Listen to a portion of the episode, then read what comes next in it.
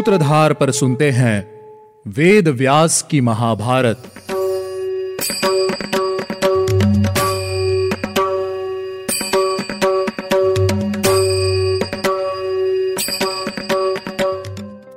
आप सुन रहे हैं सूत्रधार प्रस्तुति वेद व्यास की महाभारत और मैं हूँ आपके साथ आपकी सूत्रधार मान्या शर्मा।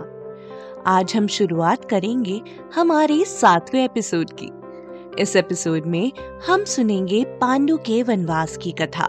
लेकिन उससे पहले चलिए लेते हैं एक छोटा सा रिकैप पिछले एपिसोड में हमने पांडु के पराक्रम की कथा सुनी थी। पांडु ने विवाह के बाद पूरे विश्व को जीत लिया था। अब पांडु अपना ज़्यादा से ज़्यादा समय वन में शिकार करते हुए व्यतीत करते हैं। फिर हमने कौरवों के जन्म के पीछे की कथा सुनी। एक दिन महर्षि वेद व्यास जी हस्तिनापुर पधारे, जहाँ गांधारी ने उनकी सेवा सत्कार किया, जिससे प्रसन्न होकर वेद व्यास जी ने गांधारी को सौ पुत्रों का वरदान दिया। लेकिन दो वर्ष बीत जाने के बाद भी गांधारी को प्रसव नहीं हुआ। वहीं पांडु के ज्येष्ठ पुत्र युधिष्ठिर का जन्म समाचार सुनकर गांधारी और दुखी हो गई। उसने अपने गर्भ पर ज़ोर ज़ोर से प्रहार किया और एक मांस के टुकड़े को जन्म दिया, जिसे वेद व्यास जी ने सौ टुकड़ों में बंटवाकर सौ कुंडों में रखवा दिया, जिससे सौ कौरवों का जन्म हुआ। सौ भागों में से एक और भाग बच गया, जिससे गांधारी को एक पुत्री की भी प्राप्ति हुई। अंत में हमने जाना कि कैसे पांडु ने एक हिरण के जोड़े को समागम के समय तीर से मार दिया। असल में वह हिरण एक ऋषि थे, जिन्होंने पांडु को शाप दिया कि वह भी उनके जैसे प्रणय की अवस्था में आकर ही परलोक से धार जाएँगे। पांडु वनवास का निश्चय कर चुके हैं। चलिए जानते हैं आगे की कथा। वनवास का प्रण लेकर पांडु अपनी पत्नियों के पास आए और उन्हें अपने प्रण के बारे में बताया। पांडु ने उन्हें वापस हस्तिनापुर चले जाने को कहा और साथ ही साथ यह भी कहा कि वह अब से अपने पिता वेद व्यास जी की तरह तपस्या करेंगे और ब्रह्मचर्य का भी पालन करेंगे। पति की ऐसी प्रतिज्ञा सुनकर कुंती और माद्री ने भी उन्हें साथ ले जाने के लिए कहा, लेकिन पांडु ने इनकार कर दिया। जिस पर उन दोनों ने कहा कि अगर राजा पांडु उन्हें अपने साथ नहीं ले जाएँगे तो वे दोनों अपने प्राण त्याग देंगी। राजा पांडु ने दोनों की बात स्वीकार कर ली और उन्हें अपने साथ लेकर वन में तपस्या करने हेतु जाने के लिए तैयार हो गए। राजा पांडु अपनी पत्नियों के साथ वानप्रस्थ आश्रम में अपना आगे का जीवन व्यतीत करने के लिए पहुँच गए। वहाँ पहुंचकर पांडु ने अपने और अपनी पत्नियों के सारे आभूषण ब्राह्मणों को दान कर दिए और सन्यासियों का वेश धारण कर लिया।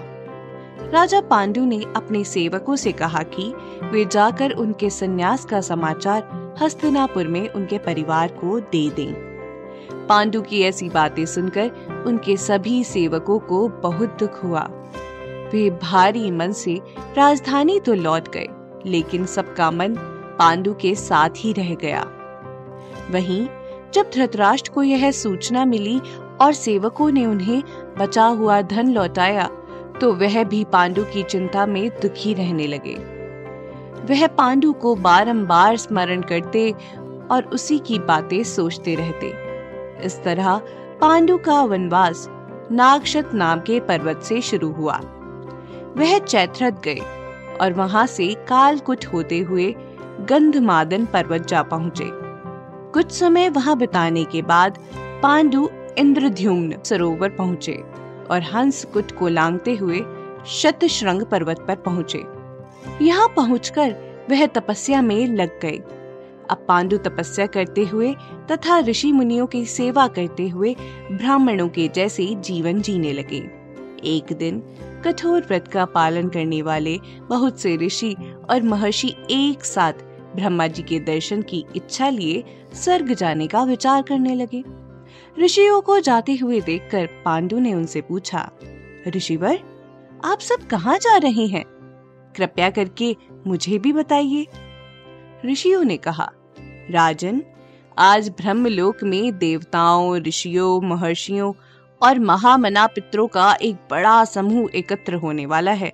हम सभी वहीं जा रहे हैं। यह सुनते ही महाराज पांडु भी महर्षियों के साथ जाने के लिए सहसा खड़े हो गए। उनके मन में स्वर्ग जाने की इच्छा जाग उठी और वह उत्तर की ओर मुँह करके अपनी दोनों पत्नियों के साथ शतशृंग पर्वत से चल दिए।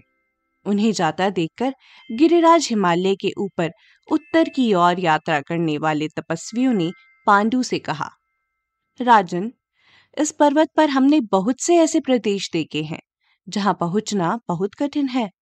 वहाँ देवताओं अप्सराओं और गंधर्वों की क्रीड़ा भूमि है। वहीं कुबेर के उद्यान भी हैं। वहाँ की भूमि कहीं पर ऊपर तो कहीं पर नीचे है।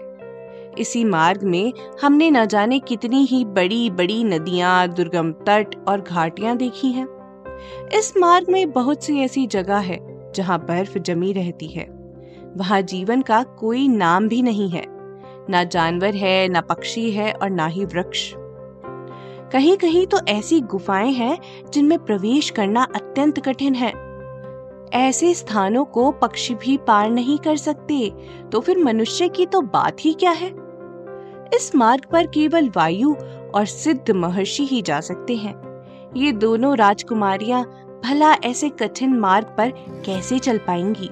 राजन, ये दोनों राजकुमारियाँ इतने दुख और कष्ट सहने के योग्य नहीं है। इसलिए आप हमारे साथ चलने का विचार त्याग दीजिए।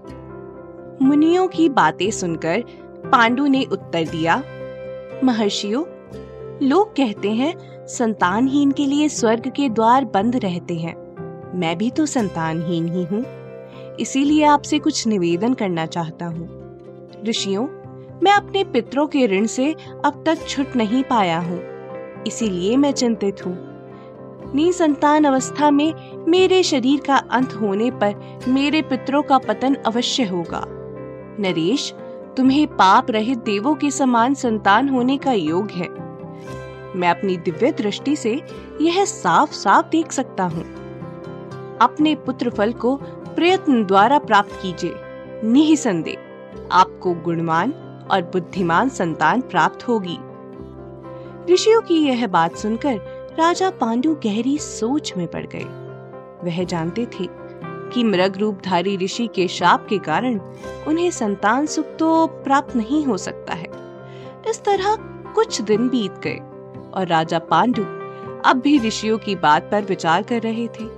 तभी उन्होंने अपनी पत्नी कुंती को अपने पास बुलाया और कहा, देवी, यह समय हमारे लिए विपत्तियों से भरा हुआ है। इस समय संतान उत्पन्न करने के लिए तुम मेरी सहायता करो। राजा पांडु ने संतान उत्पन्न करने के लिए क्या प्रयत्न करने के बारे में सोचा है? क्या संतान के लिए व्याकुल पांडु को कुंती कर्ण और उनको मिले वरदान के बारे में बताएगी? अब ये जानने के लिए आपको सुनना होगा हमारा अगला एपिसोड। उम्मीद है आपको हमारा यह एपिसोड पसंद आया होगा। अगर आप इस एपिसोड से रिलेटेड कोई भी सवाल पूछना चाहते हैं तो हमारे social media platform Twitter Facebook Instagram पर हमसे संपर्क कर सकते हैं। हमारा सोशल मीडिया हैंडल है माई सूत्रधार साथ ही साथ, ऐसी ही अनेक रोचक पौराणिक कथाओं के वीडियो देखने के लिए आप डाउनलोड कर सकते हैं हमारी सूत्रधार ऐप हमारी ऐप एंड्रॉइड और आईओएस दोनों यूज़र्स के लिए उपलब्ध है। यहाँ आपको हर एक कहानी, सुंदर चित्रण और सटीक फैक्ट्स के साथ मिलेगी। इसके अलावा आप श्री राम कथा मिनी टेल्स पॉडकास्ट हिंदी और इंग्लिश नल दमयंती प्रेम कथा, हिंदी इंग्लिश तथा ऐसी ही अनेक कहानियाँ अपने मन पसंद ऑडियो प्लेटफॉर्म पर सुन सकते हैं। लिंक आपको डिस्क्रिप्शन में मिल जाएगा। मैं आपकी सूत्रधार मान्या शर्मा, मिलूँगी आपसे अगले एपिसोड में। याद रखिएगा। हम हर सोमवार और शुक्रवार आपसे मिलते रहेंगे।